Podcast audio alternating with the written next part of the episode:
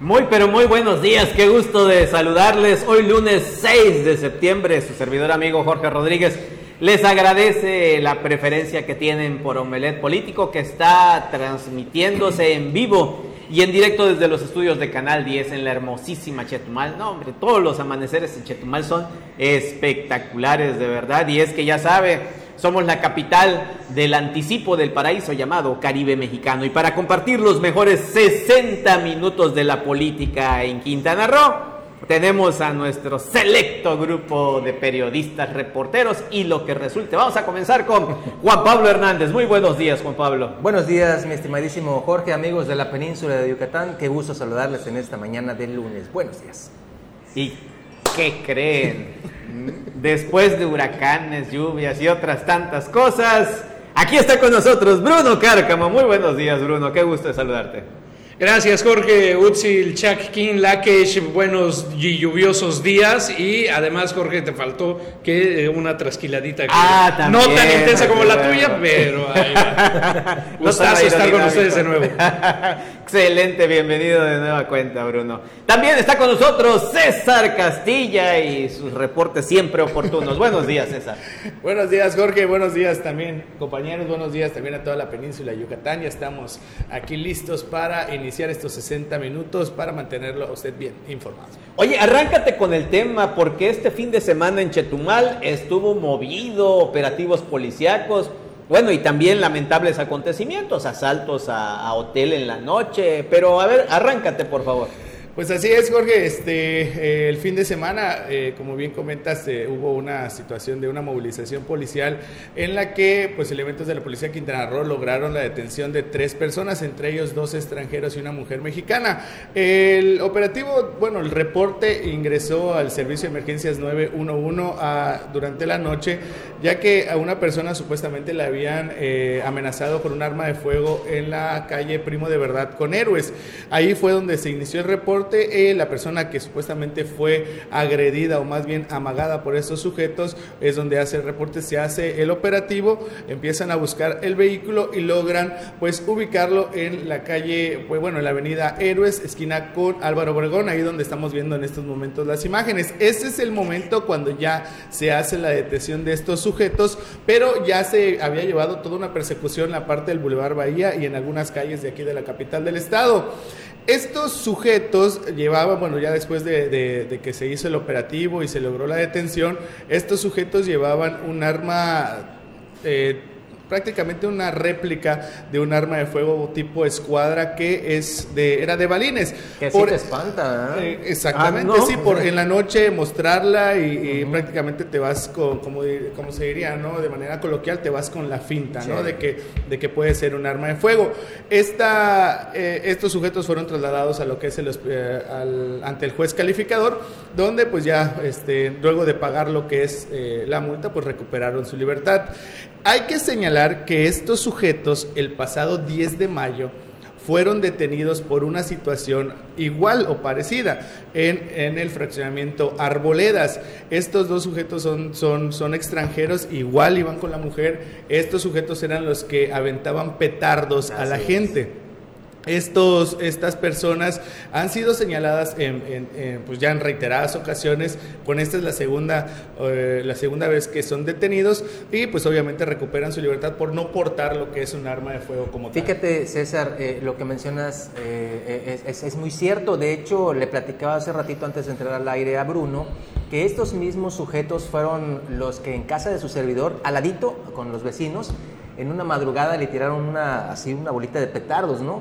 Y los vecinos pensaron que era una balacera y estaban muy alarmados y ya fue que dieron la descripción de este mismo vehículo, cosa que pues ya lo tienen fichado, pero pues vemos que siguen haciendo, haciendo de las suyas estos extranjeros, que pues ahí vemos la detención que llevaron justamente en este fin de semana aquí en Chetumal. Tenemos eh, foto de, del arma, ¿no? Por no decir tenemos foto de la pistola, sino del arma, vean ustedes. Claro, esta la, no, claro, sí, la ves en la noche o te la, te No, bueno, la ves de día. la, ves, la ves a 10 centímetros de tu cara, no vas a pensar. No así, pero, pero sí, obviamente se, se, se puede llegar a, confundir, pues claramente, ¿no? Que puede ser un arma de fuego real.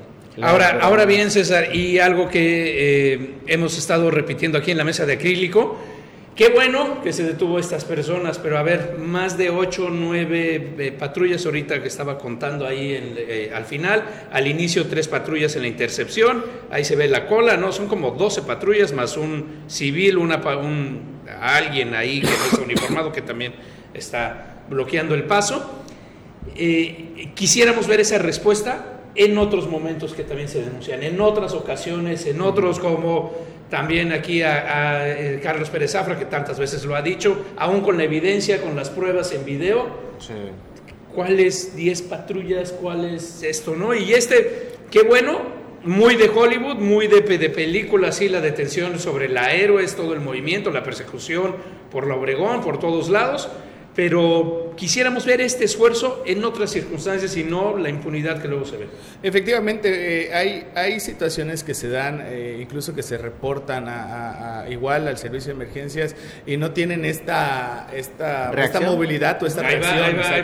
Estos son, son, son, elementos de la, de la ministerial, andan en vehículos, pues, digamos, civiles. civiles y pues ya llegaron prácticamente cuando ya los tenían asegurados. Sí, la movilización fue, fue este pues intensa, mucha gente pues espantó, gente que estaba por el, por el lugar en ese momento, pues este, circulando por la avenida Héroes, obviamente este, se espantó, gente que estaba en el, en el esta, estos videos se graban desde, desde el hotel que está en la mera esquina la gente que estuvo ahí hospedada también pues se alarmó por la, por la situación, que al final de cuentas pues se trató de, de, algo que, que, pues ya se había dado, ¿no? Ya es una, es una, es un reporte que ya ha sido pues denunciado varias veces. ¿no? Ajá, exactamente. Entonces, eh, hay que ver qué va a pasar con estos, con estos sujetos, ¿no? Porque ya, como bien comentaban hace un rato, y es la segunda vez, pero los reportes al, al 911 han sido pues más de 10 por la, por la misma por, por el mismo eh, falta administrativa. y, no son, y no son dos adolescentes, no, son dos muchachos que andan... Exactamente, que andan ahí y, extranjeros, ¿eh? o sea, que van a un país y hacen lo que quieran. Yo, yo imagino que vaya Jorge a Estados Unidos a hacer sus desmanes. Ajá, no, no, Mira, no, me mandes tan lejos. Cruzando la, la línea de Siuche con Yucatán, ahí anda a hacerlo. Vas a ver cómo nos va. Sí, ese es el tema, ¿no? En el encuadre legislativo, ¿qué sucede? En la normatividad, ¿qué, ¿qué, hay respecto a las personas que son reincidentes en este tipo de irregularidades? No, no sé, está vacío, hay una laguna legal una laguna gris, ¿no? Porque, a ver, porque esa pistola de balines, no me digas que estaban cazando ardillas a las dos y media de la mañana. Bueno, fue como once y media, doce, eh, ¿no? Y, ojo, en, la zona, César, corrígeme si, si estoy mal, en ahí están esos son Exactamente, son, ellos. sujetos. Gracias a Leonardo. Gracias, Oye, pero en esta zona fue donde recientemente ejecutaron una persona, ¿verdad? Y veía que dice tres hermanos. Y bueno, no recientemente, ya tendrá algunos meses, si no me equivoco, César. Los chavos que estaban cenando. Eh, que estaban comiendo hot dogs. exactamente. De hecho, ah, familiar, como un año. familiar de, de, la ahora detenida. Bueno, no, eh, no, sé cómo está su situación de, de la que se pedía Blancas. Era, era su primo. Ah, era su primo, sobrino. ahí fue donde sucedió este, este hecho. Bueno, pero en fin, ahí la chamba no solo para las autoridades en cuanto al aspecto judicial, sino desde luego también al legislativo. Y prevención. Prevención. No, que, que, que, como bien comentan, que se haga caso, que cuando, que cuando marques el 911 sí suceda Sí, qué bueno sí, pasa. no creo que hayan estado. Oiga, ¿y los sujetos, usted vio si la pistola era real o era de juguete? Ah, no, si es de Balín, ah, ya sé quién es. No, no, no, Más o menos.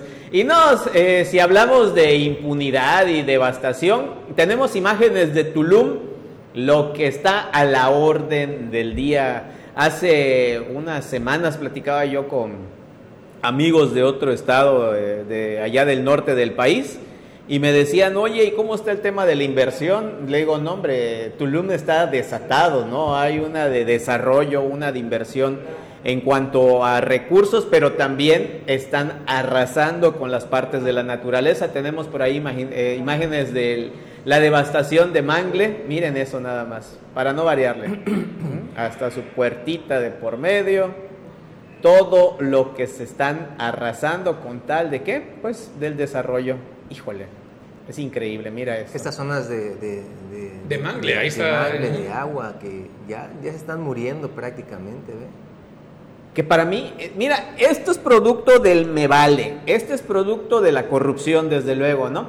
Y también es producto de una falta de visión, porque precisamente eh, este fin de semana estaba leyendo acerca de, de la planeación que hubo para Disney World en Orlando, Florida. 25 acres es así más o menos el tamaño de Chetumal, eh, que se invirtió ahí, que Walt Disney compró en esa época, y era zona de pantanos. ¿Y qué hizo en lugar de arrasar con los pantanos de Orlando? Agarró y encontró un sistema de drenaje, de que fluyan los pantanos, de que se quede la naturaleza también estable y que y no es afecte. un atractivo más para los Efectivamente. turistas. Y aquí no, aquí es como venga, ¿no? Como nos acomode la situación, ve ese, esa inversión que hay ahí, pero obviamente ese famoso plan de desarrollo urbano, el PDU, brilla por su El ausencia. caído, fracasado, y Fracasado, echado para sí. atrás. Que solo ha servido en papel prácticamente, ¿no? Y así vemos imágenes como estas en un sinfín de ocasiones en Quintana Roo, que, que claro, no es de ahorita, ¿eh? Hemos, nos ha tocado ver cómo se arrasa mangle, se arrasa naturaleza eh, en diversos puntos. Mahahual, lo tenemos aquí a la mano, es uno de los ejemplos más claros. Hemos mostrado las imágenes de cómo pues desviaron una carretera, un camino por la zona de costera, se total apropiaron ¿eh? con total impunidad. Y esta es otra muestra de cómo la impunidad continúa a pesar de las leyes ambientales, a pesar de la Semarnat que te persigue cuando cortas un pedacito de mangle en uno de tus Es terrenos. delito federal. Sí, pues otro. Es delito federal, es, Mira, es, ve, es- ve. es cárcel pre- preventiva. Y bueno, esperemos que todo esto cambie ahora con Marciano. Ahí está, Sur, mira lo que decimos de tomando Mahahual. Control en poco tiempo ahí el cambio. El, el problema es que este tipo de cosas, a ver si no quedan en esa misma zona gris de eh, estaba en medio y ahora dónde quedó la denuncia, quién quedó la bolita, qué sucede. Sí. Este es Mahahual. Sí, ¿no? va- vamos a, a escuchar qué dijo el día de hoy el presidente de la República, Andrés Manuel López Obrador, sobre estos temas y también el recorrido que realizó este fin de semana aquí en la península de Yucatán, incluyendo evidentemente a Quintana Roo. Ayer ya este, nos tocó sobrevolar de Cancún a Tulum. Ahí también eh, se supervisó eh, el terreno, 1.200 hectáreas en el que se va a construir el nuevo aeropuerto internacional de Tulum, Quintana Roo. Una gran obra que va a ayudar mucho para seguir eh, desarrollando la actividad turística en Quintana Roo. Pero es eh, atender el sur de Quintana Roo, porque todo ahora y desde hace mucho tiempo, desde que se inició el auge turístico en Cancún, pues es el norte de Quintana Roo. Y ahora el propósito es bajar hacia el sur de Quintana Roo y, y al sur en general. Que la gente que llegue a Cancún pueda internarse y visitar el sur de Quintana Roo y Campeche y Chiapas y Tabasco, y desde luego Yucatán. Ese es el propósito del, del tren, para visitar toda esa región arqueológica que es única en el mundo por su eh, eh, belleza y por su cultura y su arte, todo lo que es el mundo maya. Son las zonas arqueológicas más importantes del país y del mundo, toda esa región. Entonces, ese es el propósito del tren Maya. Y ayer, pues ya después de terminar la supervisión, regresamos a la Ciudad de México. Ahí está. No, hombre, qué buenas noticias, la verdad. Sí, desde luego. Para el desarrollo económico de la zona centro y sur de la entidad. Sí, con ese objetivo siempre ha estado planteado el proyecto del Tren Maya. Mira el sobrevuelo, que sobrevuelo. realizó, incluso con el gobernador, ¿no? Y el general secretario además. Ahora bien, Sí. eh, eh, varios temas ahí importantes, este, de, eh, Juan Pablo, que estaban comentando Jorge, las 1.200 hectáreas. 1.200 hectáreas se dice fácil. Aquí no traigo. Es, no, es, no es tan simple, sí, hombre, no es tan simple. Y sobre todo, eh, eh, por ahí tengo unas fotografías ahora del tren Toluca, del tren mexiquense, el que comunica Toluca con el Distrito Federal, con la Ciudad de México porque hay un tema bien importante para todas las personas eh, en donde va a estar el paso del tren Maya, un, un, trazo que todavía no se sabe, los ejidatarios nadie conoce por dónde va a pasar, ese es el gran tema, que es qué va a suceder. Prácticamente es, eh, imaginemos un río, una brecha que se abre a la mitad de los caminos y la cual es insalvable. Son 50 metros de derecho federal con rejas altas, uh -huh. con bardas, sí, sí. que eh, no vas a tener acceso en la mayoría de los, de los ejidos, estos van a pasar por la mitad de, del terreno de alguien, de, su, de sus parcelas, y no va a haber acceso a la parte de atrás hasta alguno de los puntos donde haya un puente o haya un paso. Ajá. Que eso no va a ser cada kilómetro, cada 500 metros, claro. eso va a ser... Entonces sí es un tema importante ver cómo vamos a tener una división ¿Sí? en, el, en el estado. En ¿Qué, el van a, ¿Qué ha pasado con las autopistas? expropiación evidente. Bueno, pero las autopistas medianamente las puedes cruzar, cruzar de alguna manera. Veces, o sea, ¿no? sí, sí hay, sí hay for... arriesgando el cuerpo Ajá. o pidiendo que te pongan tu tope de medio metro. ¿no? Pero esto ya no va a haber, ya, ya va a ser insalvable. Es como una cañada eh, artificial. Sí, Oigan, vamos rapidito al tema del hospital Morelos. Rápido. Antes de, de la ¿Del corte? Ya no vamos. ¿No? Vamos a la entrevista. Bueno, vamos. Perdón, al corte.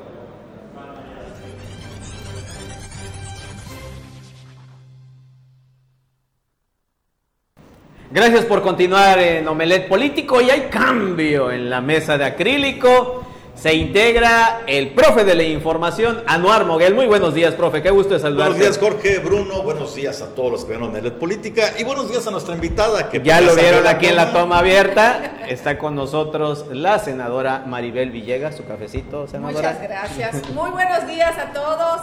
Muy contenta, muy buenos días aquí en Chetumal desde muy bueno, llegamos desde ayer, nos agarró la lluvia, pero muy contentos de estar aquí y pues gracias por invitarnos. Muy contenta aquí en Chetumal. Al contrario, gracias por venir, senadora. Hay mucho de qué platicar. Nos dicen por ahí que anda viendo ahí en las colonias cuál casa rentar o, o cuál así comprar, es, no sé. Así si... es, no, ¿qué pasó? Pues, pues no, todo puede no, ser. No le pagan con, con, cacahuates tampoco en el Senado. No, pero este, son otros tiempos. Me lo digo en serio, son otros tiempos. Pues mira, eh, pues más que nada ya, ya traigo ahí, de hecho, dos, tres propuestas y con el compromiso que hice de venirme a vivir a Chetumal en octubre, ya tengo tres propuestas de casa. Entonces estaremos aquí a partir de octubre viviendo aquí en la capital y pues muy contenta porque además este, a mí siempre me, me, me ha gustado mucho Chetumal. No solo su comida, porque también quiero reconocer que me gusta, soy de buen diente. Entonces, pero además la calidez, la calidez de, la, de, la, ciudadanía y de las personas, la verdad muy contenta de estar aquí. Y pues bueno, eh, también comentarte, estuvimos este, en este, esta, esta sesión pasada mucho trabajo en el Senado de la República con esta ley hoy de revocación de mandato aprobada prácticamente por unanimidad y muy contenta, la verdad muy contenta. El día de hoy estaremos aquí en, en Chetumal, hoy y mañana, y mañana, perdón, tendremos una gira intensa y pues encantada de estar aquí. Gracias. Ahora sí que soy Estoy a sus órdenes. pues hay mucho que platicar, pero pues ya que abordó el tema del arranque del periodo ordinario de sesiones en el Senado y las primeras leyes aprobadas, vamos a empezar con eso si le parece, ¿no? Claro Creo que la que llamó más la atención la semana pasada fue la aprobación de esta ley de revocación de mandato, que pues en teoría, en teoría se pondría a prueba el próximo año, en 2022, en marzo de 2022, siempre y cuando haya la solicitud del 3% del padrón electoral de ciudadanos que estén buscando hacer la consulta para la revocación de mandato. Eh, senadora, díganos de su, desde su perspectiva qué importancia tiene la aprobación de esta ley, porque hay algunos ciudadanos como un servidor que de repente somos un poquito... Eh, Incrédulos. pues no sé si incrédulos, pero que decimos, eh, como que no nos parece innecesaria ese tipo de ley. Díganos desde su perspectiva, ¿cuál es la importancia que tiene? Claro, mira, yo creo que hoy es un ejercicio inédito, eh, fue un compromiso de campaña del presidente Andrés Manuel. Eh, nosotros eh, establecimos en la Constitución en el 2019 que esta figura existiera y que a partir de, en ese momento ya eh, es una realidad en México. Es un hecho inédito. Imagínense que, por ejemplo, el gobierno anterior de Peña Nieto, de Felipe Calderón, a la mitad de su periodo, se les hubiera preguntado a millones de mexicanos si querían o no que continuara.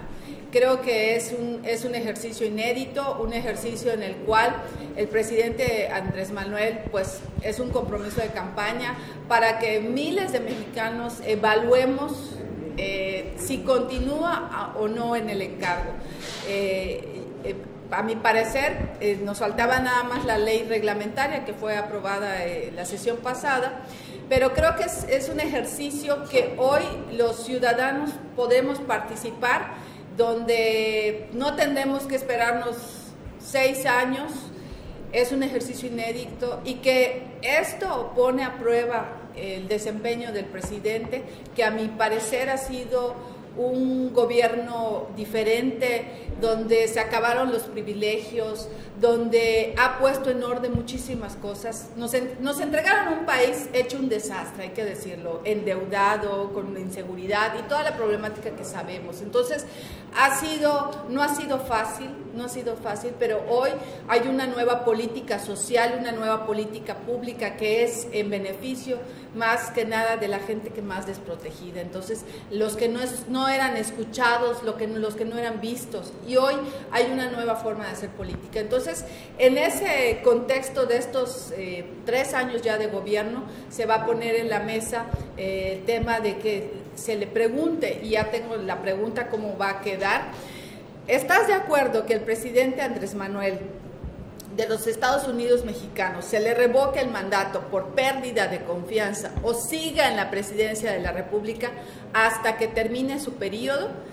Eh, el primer, eh, la primera eh, pregunta, opción, se le que se le revoque el mandato por pérdida de confianza y la segunda, que siga en la presidencia de la República. Nosotros estamos convencidos, por supuesto, que siga en la presidencia de la República. No es un tema fácil después de pues haber gobernado más de 100 años donde pues toda la problemática que vivimos los, los mexicanos. Entonces, pues sí lo veo como un ejercicio inédito. Eh, eh, como bien comentas, es el 3% de participación de, las, de los mexicanos, estamos hablando más o menos de 2.800.000 millones mil, y para que sea vinculante tendrá que participar el 40% de, la, de los mexicanos. Entonces, pero, pues hay algo que me llama la atención, senadora, eh, y quisiera que nos explique desde su perspectiva como militante de Morena, ¿por qué es Morena el principal partido, la principal fuerza política que está impulsando esta consulta, cuando parecería un balazo en el pie? ¿Por qué un partido va a impulsar una consulta para consultar a la gente si quieren que siga un presidente de ese partido Porque o no? Porque fue un compromiso de campaña del presidente Andrés Manuel. Recordarás que en campaña hizo prácticamente más de 100, 100, compromisos y estamos prácticamente en la etapa final de cumplimiento de estos compromisos. Fue un compromiso de campaña decir, oye, me pongo evaluación a la mitad de mi periodo. Y precisamente Morena como partido que ha acompañado al presidente, hemos impulsado este, este tema. ¿no? Obviamente hay una discusión porque en un inicio no querían hacer eh, el tema de la revocación de mandato, quería, nosotros proponíamos en la mesa que se fuera el mismo día de la elección, ellos no, fue que se estableció en marzo, entonces ha sido, por ejemplo, eh, la pérdida de confianza era un término que el PRI lo puso en la mesa y no, era, no había forma de cambiarlo, entonces ha sido una, un debate en cuanto incluso a la misma formulación de la pregunta, pero por parte de Morena hay toda la apertura, eh, no tenemos miedo. No tenemos miedo porque tenemos la confianza que será refrendado el presidente Andrés Manuel. Es interesante eso que comenta senadora de no tenemos miedo. Eh, Número uno, la pregunta, ¿así va a quedar? ¿No tiene otros filtros? Porque recordamos lo que pasó con la, la anterior, de que llegó a la sala... a la Suprema a la. Suprema y le dieron una voltereta que ni ellos mismos terminaron entendiéndose. No, no habrá otros filtros. De hecho, por ejemplo, nosotros planteamos primero que siga en la presidencia de la República y segunda opción.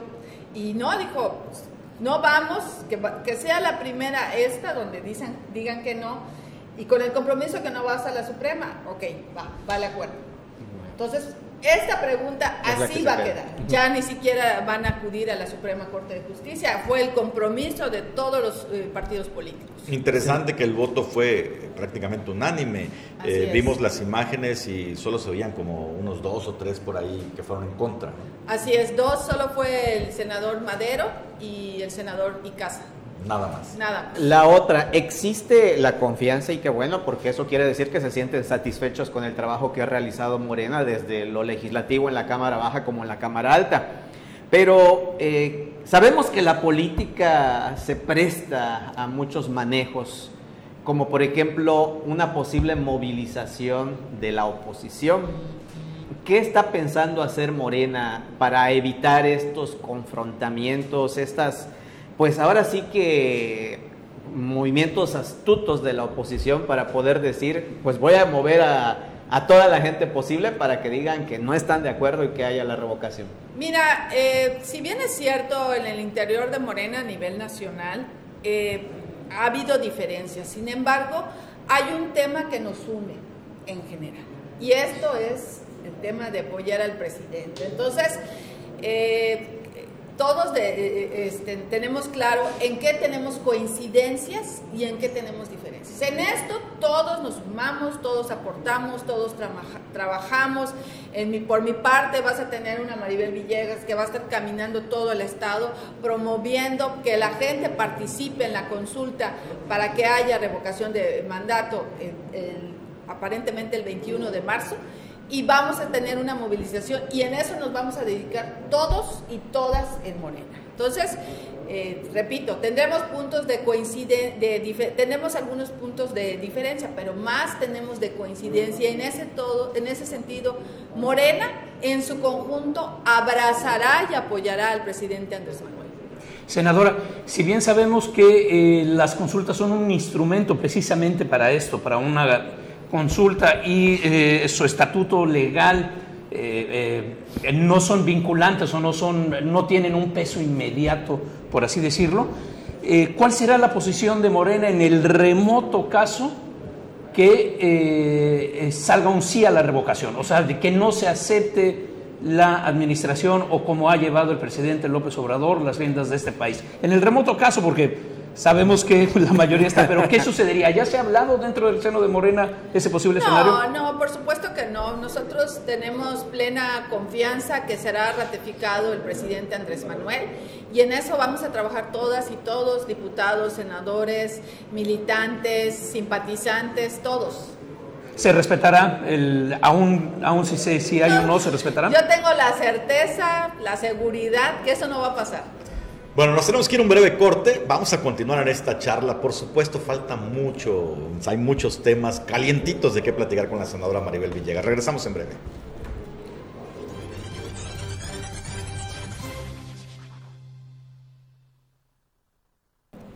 Estamos de regreso en Omelet Político. Continuamos con la senadora Maribel Villegas Caché y vámonos a la grilla local que hay mucho. Ahora que ya la, la nombraron chetumaleña.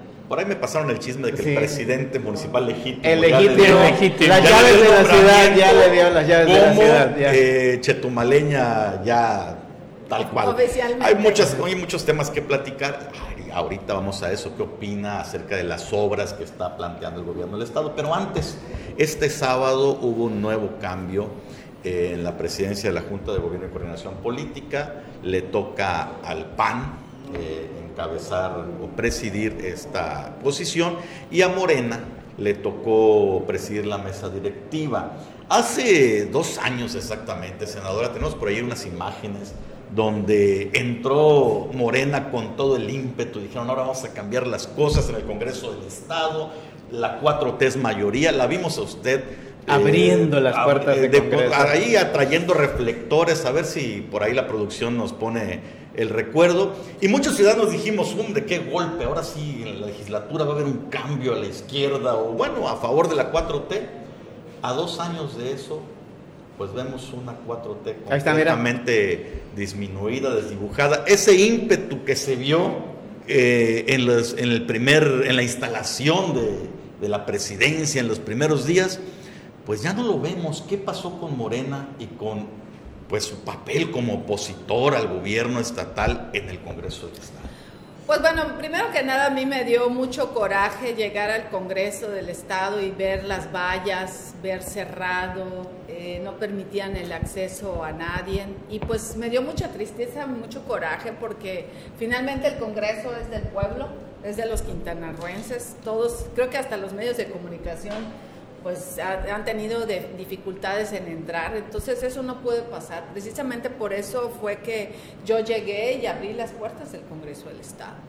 Y bueno, eh, comentarte que si bien es cierto, eh, eh, Morena llegó con una mayoría importante para poder sí marcar una agenda diferente, de alzar la voz de lo que se estaba haciendo bien, pero también de lo que no se estaba haciendo bien. Sin embargo, pues bueno, finalmente eh, depende también, hay que decirlo, Anuar, mucho de las personas. O sea, hemos visto eh, diputados que se han ido de Morena y se han ido a Acción Nacional.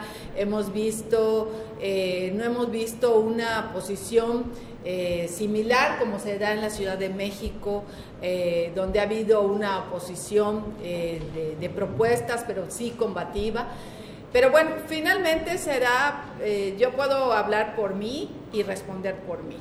Eh, yo no puedo responder ni hablar por lo que hagan o digan o el actuar de los diputados. Cada quien es responsable de sus actos.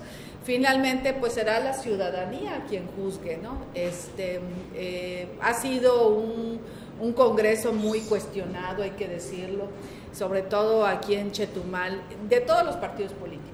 Entonces, sobre todo aquí en Chetumal eh, se ha hecho ver esta, esta situación. Entonces, pues yo respondo por mí, Anuar, y que cada quien responda por sus actos. Pero no se siente así como decepcionada Ajá. del papel de, de la 4T y aliados en el Por- Congreso porque sí local. tenía aliados, exacto, aliados en el Congreso porque, local. Por ejemplo, usted fue a abrir las puertas en esa ocasión y déjeme decirle que los del Partido Verde las cerraron prácticamente todo el año y son aliados de la 4T. Son aliados de ustedes. Sí, es, es triste ver que el comportamiento que hay del partido en lo local, de, de algunos personajes, pues no coincide con la política nacional. Entonces, pues finalmente la ciudadanía eh, juzgará en su momento. Ahorita sería muy precipitado este, hacer una aseveración. Yo, como te dije, nada más respondo por mis actos y por mis declaraciones. Yo no puedo responder por, por nadie, ¿no? Bueno, continuamos. Como- como- Se quedó pensando, Bruno, muchas, así que sí. este, si las siguen pensando, pues vámonos con más. Sí. Anticipamos aquí, hay eh, una serie de obras que se están pues promoviendo por parte del gobierno del estado con un, un decreto que les permitió sacar un préstamo de 820 millones de pesos. Supongo que usted como quintanarroense interesada y como senadora ya habrá echado un ojo a ese cúmulo de obras y más como chetumaleña porque los chetumaleños estamos muy atentos de este asunto del Boulevard Bahía que no nos termina de cuadrar, de convencer. ¿Cuál es la postura de Maribel Villegas en su calidad de senadora y de ciudadana sobre este paquete de obras del gobierno estatal? Pues mira, fue un paquete de obras que sí se cuestionó porque estábamos prácticamente inmersos en el proceso electoral eh, cuando se dio esta autorización de este refinanciamiento por, obra pública. Sin embargo, eh, quisiera yo este, eh, esperarme, uno de los temas que hemos visto tristemente que esta administración pues ha endeudado al Estado, lleva cuatro o cinco refinanciamientos cuando fue uno de los compromisos de campaña de que no iba a haber deuda y pues cosa contraria que hay hoy. Entonces, eh, prácticamente no hemos visto eh, los quintanarroenses en general, no solo aquí en la capital, sino en todo el estado, eh, no veo una obra de gobierno importante.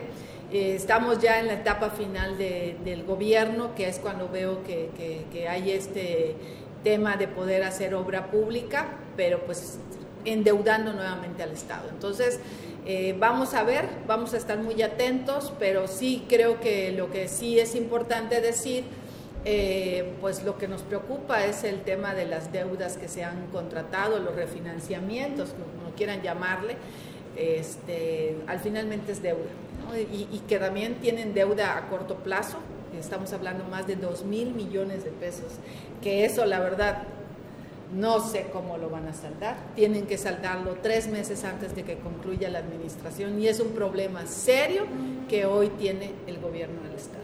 Senadora, eh, eh, ¿usted ve algún mecanismo? Porque, bueno, eh, como, decía Anuar, son obras muy importantes aquí para el, para el sur, sobre todo para la capital, algunas de embellecimiento, pero otras como manutención del asfalto y alcantarillado, si bien sabe ahorita la lluvia, es muy importante. ¿Habría otro mecanismo u otra forma desde las cámaras altas o la cámara baja de poner atención al sur sin el endeudamiento? Mira, finalmente el- los, los estados son, autónomos. eh, ya es, es una, es un refinanciamiento que ya está autorizado por el Congreso del Estado. Eh, lo que tenemos que hacer es ser vigilantes que haya una correcta aplicación de los recursos públicos y que realmente eh, se haga la obra, primero que se haga, porque ha pasado que dicen vamos a hacer tal obra y luego ni se hace. Primero que se haga la obra y luego que sea una obra que realmente haya un beneficio para la población. Entonces, eh, yo creo que más que nada ser una, estar muy, muy, muy atentos de estas obras que se anunciaron y que realmente el recurso se aplique eh, lo que se tenga que aplicar. Entre estas obras, eh, no con los 820 millones de pesos, pero sí con otro paquete de recursos, está anunciada la construcción de unos puentes sobre la laguna Nichupté. Ya pasó un buen tiempo desde que se anunció, se anunció incluso en la mañanera este, este proyecto de los puentes de la laguna Nichupté. ¿Qué opina usted del proyecto como está planteado? Porque muchos analistas dicen que es como otro aguacanazo, ¿no? otra eh, licitación a largo plazo que va a enriquecer a alguna empresa. Y dos, ¿sí se está realizando, sí se está haciendo? Porque pues no hemos visto av- avance hasta el Es, momento. es- es una obra de, que ha sido de gran interés. Yo creo que fácil tiene esa, esa propuesta de obra 20 años. Yo recuerdo desde la administración de Juan Ignacio García Salvidea, en el 2002 se planteó esa obra, sin embargo es una obra muy costosa. Eh, en ese entonces costaba arriba de 2 mil millones de pesos, 2.500 millones de pesos, si no más recuerdo. Es una obra que sí es necesaria para, para Cancún, para la zona hotelera, por toda la, saturación que hay en la zona hotelera y es una, eh, una vialidad importante y necesaria. Sin embargo, como bien dice Anuar, el esquema como se está planteando es donde nos causa mucho ruido. Eh, finalmente también ya se autorizó una- un endeudamiento para esta obra y va a ser eh, una APP porque va a ser recurso eh, tanto privado como público. Eh, con respecto, tengo entendido que la federación eh, debe de hacer una aportación un poco más de 2 mil, de dos mil millones de pesos. Sin embargo, no sé realmente hoy, antes de que llegue el paquete económico que va a llegar en septiembre, en este mes de septiembre, no sé si viene contemplado. Así de, de concreto, ¿no? No se sabe si... Al en momento, riesgo. ¿no? Entonces Está la obra en está en riesgo, como está tal. en riesgo. A mí me llama la atención porque como dice es una obra que se hace con una asociación público-privada y recientemente el presidente despotricó contra este tipo de esquemas. Dijo que pues son esquemas que han contribuido A la que corrupción. privados se hinchen de lana con dinero público.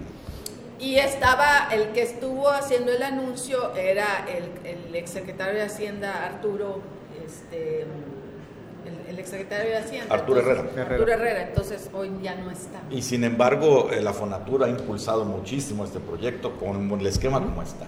De esas Vamos. incongruencias que a veces se dan en la política. Hay que Vamos. esperar, hay que esperar a que llegue el paquete económico. Claro.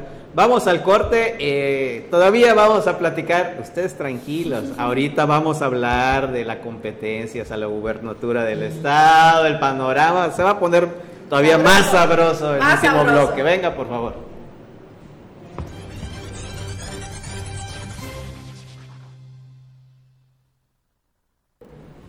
De regreso en Omelet Político, no se despeguen hoy, eh, vamos a tener el- un programa especial, vamos a extenderlo hasta las 10 y cuarto para Todavía hay un bloque más. terminar de platicar todos los temas que tenemos Dos, pendientes con la senadora Maribel Villegas, este bloque y uno más. Y bueno, pues ahora sí entramos Sí, al la- tema de la contienda interna.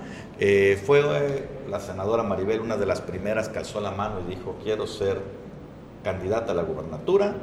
Recientemente estuvo en una conferencia de prensa aquí, en la que estuvimos algunos de nosotros, donde dijo, voy a estar en la boleta en el 2022.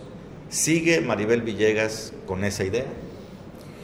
Mira, Anuar, eh, primero que nada, decirte y decirle también a todo tu auditorio que eh, yo soy una mujer profesionista, abogada, eh, política de convicción, amo profundamente a mi estado y me da mucha tristeza lo que hoy vivimos en Quintana Roo. El tema de inseguridad principalmente, que es lo que más nos preocupa a los quintanarruenses, tanto de la zona norte como de la zona sur. El tema de que no hay ese, e- e- esa eh, pues opor- or- oportunidades, eh, ese crecimiento que tenía Quintana Roo, hoy ya no la, la tiene. Es- ese Quintana Roo, yo lo he dicho, a, pesar de haber tenido malos gobernantes, ha sido muy generoso con todos los quintanarruenses. Y hoy me da mucha tristeza todo esto que vivimos, el abandono que hay en la zona sur, en, en municipios eh, eh, como Felipe Carrillo Puerto, José María Morelos, toda esta problemática que viven y sufrimos los quintanarruenses. Hoy, precisamente bajo todo este contexto, he alzado la mano porque yo sí realmente quiero transformar a Quintana Roo. Amo profundamente mi estado, no me gustan las injusticias y las desigualdades y en ese sentido es porque estaré trabajando. Mi principal carta de presentación es mi trabajo y yo lo que quiero es que a Quintana Roo le vaya mejor, que le vaya mejor a los quintanarroenses y que haya más oportunidades. Entonces, en ese sentido, por supuesto, he alzado la mano pero ahorita de lleno, trabajando de lleno en el trabajo legislativo en el Senado de la República.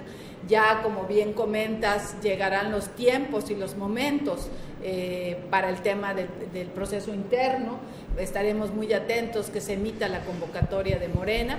Y pues bueno, ahorita de lleno trabajando y muy contenta recorriendo pues mi estado y ayudando en gestiones eh, en general. Ya tiene la experiencia senadora de procesos internos recientes. Estamos recordando el tema de la búsqueda de la candidatura a la presidencia municipal de Benito Juárez.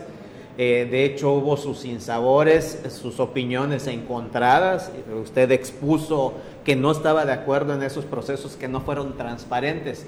¿Cómo animarse de nueva cuenta a algo que se le puede decir tuvo un sinsabor dentro de Morena? ¿Cómo animarse para ir por algo todavía de mucha mayor responsabilidad como es la gubernatura?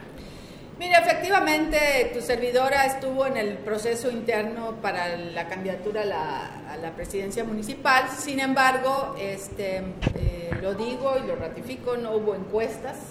A mí nunca me mostraron una encuesta. Eh, eh, fue un acuerdo nacional. Este, sin embargo, es un contexto político totalmente diferente, una presidencia municipal que una gubernatura, una presidencia municipal, pues imagínate que se hicieran encuestas en los más de 2.600 municipios que hay en el país, pues no hay, no hay manera ni, ni, ni económicamente ni operativamente que un instituto político haga encuestas. Entonces fueron muchos acuerdos y decisiones políticas. Caso contrario de la gubernatura. La gubernatura, por supuesto que habrá una encuesta. Yo tengo plena confianza en mi partido y finalmente una gubernatura pues es, es una decisión de, de, pues de gran, de gran trascendencia en el país. El próximo año se definirán seis gubernaturas en, en todo el país y pues obviamente una de estas es Quintana Roo. Vamos a platicar acerca de uno de los, de los movimientos que se están dando también. Eh, nos comentan, por cierto, que por cuestiones técnicas vamos a tener que cerrar el programa en horario normal, así que Ah, vamos bueno. apresurándonos. Recientemente, uno de los hombres fuertes del presidente, de los operadores pe- políticos principales que tenía, renunció. Todavía los simples mortales como nosotros no nos queda claro si fue una renuncia por diferencias o si fue una renuncia para mandarlo a otro lado. Me refiero a Julio Scherer, consejero jurídico de la, de la presidencia, que dicen, dicen, usted me dirá mejor, que tenía gran influencia aquí en Quintana Roo y que además operaba abiertamente a favor de una de las aspirantes, en particular de la alcaldesa de Cancún, María Sama. ¿Cierto o no cierto? Pues hay muchos rumores, ¿no? Este, hay muchos rumores que se dan en política. Este, simplemente, pues hay ajustes. Ahorita en, en el, en el tercer año de gobierno del presidente Andrés Manuel, pues hubo no solo este, este cambio, también habrá más ajustes en su gabinete. Y pues bueno, estar atentos, ¿no? A, a mí lo que me toca es eh, seguir trabajando y caminando mis Bueno, como la siento muy cauta, le voy a cambiar la pregunta. Estos movimientos, la llegada de un nuevo secretario de gobernación también, como Adán Augusto López, pone el piso más parejo en la carrera por la candidatura en Quintana Roo. Mira, Dan Augusto es una persona, es amigo del presidente hace más de 20 años, es una persona de todas sus confianzas del presidente Andrés Manuel. La verdad es que a mí me da mucho gusto y mucha alegría esta llegada y que creo yo que Adán hará un gran trabajo como secretario de gobernación. La verdad es que le, le- le delegó el presidente Andrés Manuel muchísimas eh, facultades, el enlace con la Fiscalía General de la República, con los gobernadores, con los eh, partidos políticos, en fin, con la Suprema Corte de Justicia. Entonces, eh, creo que eh, eh, viene bien en esta segunda etapa de gobierno. El presidente creo que le apostará más a su gente más cercana para pues, poder dar resultados ¿no? y, y hacer una evaluación real. Esto no incide entonces en la cuestión electoral en los seis estados donde se definirá el candidato, incluyendo a Quintana Roo. Sí creo que sí, porque pues obviamente hay un vínculo con los partidos políticos, lo, lo anunció el propio presidente, y pues estará muy atento de las decisiones que se den en todo el país. Eh, es una persona eh, fundador de Morena, que ha acompañado toda su vida al presidente y que va a velar, por supuesto, por los intereses del presidente Andrés. Bueno, eh, ya con esa respuesta bastante política, este, senadora, estamos llegando al final de este programa. Un mensaje final para todos los que nos están viendo a través del Canal 10. Pues agradecerles la oportunidad de estar aquí y muy contenta de estar aquí en Chetumal y este y pues seguiremos trabajando, eh, estaremos muy atentos de, de todo lo que platicamos y algo más que me quieras Sí, una es que me insisten mucho en esta pregunta que creo que la hizo Jorge Rodríguez, pero que no quedó claro. Si la gente en el caso de la revocación de mandato llega a pedir que se bueno, que el presidente, en este caso Andrés Manuel López Obrador, pero como esta figura se va a quedar para el futuro, que cualquier presidente no continúe, ¿qué procede? ¿Qué dice el reglamento? El- la ley es muy clara, la, la figura de revocación de mandato ya establecida en la Constitución. Para que proceda la, la revocación a la mitad del periodo tienes que juntar el 3% de la población. Con el 40% de la, de la participación de los mexicanos es vinculante, que quiere decir sea, que es obligatorio. Y se sale el presidente, ¿quién queda en su lugar? Ya porque la- sería, ya sería un procedimiento dentro de la- del Congreso de la Unión. Tiene que ser un nombramiento porque me parece que queda el, eh, bueno, si falta presidente entra el titular de la Suprema Corte de Justicia Sí. y luego se tienen que convocar elecciones. Así Está es. de la misma, en el mismo sentido de la reglamentación. Así es, así es. Entonces, eh, se tendría que convocar y, y, pues bueno, eh, está ya establecido, no solo para el mandato del presidente Andrés Manuel, sino ya queda establecido en la Constitución. Entonces, si el 40% de la gente participa y de ese 40% la mayoría dice no queremos ser presidente, en automático tiene que salir de la presidencia. Así es, pero yo estoy convencida que se va a ratificar el mandato del presidente Andrés Manuel. Ahora sí, este, muchas gracias, senadora Maribel Villegas, por eh, darnos esta entrevista. Creo que nos hacen falta muchísimas, muchísimos temas que platicar. Pero pues ya va a venir aquí, Pero ahí la ya va a venir aquí. Ahí vas a ver a Jorge Parra comprando en el Parque de las Casitas y otras cosas más, ¿no? No, no, a ella la- ya le dio el presidente legítimo las llaves de la ciudad. Ajá, no solo ya el vestido chetumaleña. chetumaleña. Ya. Pues muchísimas gracias, de verdad, senadora. Gracias a ustedes por su preferencia. Mi estimado Bruno, Gracias, muy amable senadora, muy amable por estar aquí. Anuar. Muchas gracias. Carlos también está ahí en la supervisión, desde luego al ingeniero Carlos Toledo Cardonel, toda la apertura que tenemos de lo que gozamos aquí en la mesa de acrílico. Pase usted un excelente inicio de semana. Hasta mañana.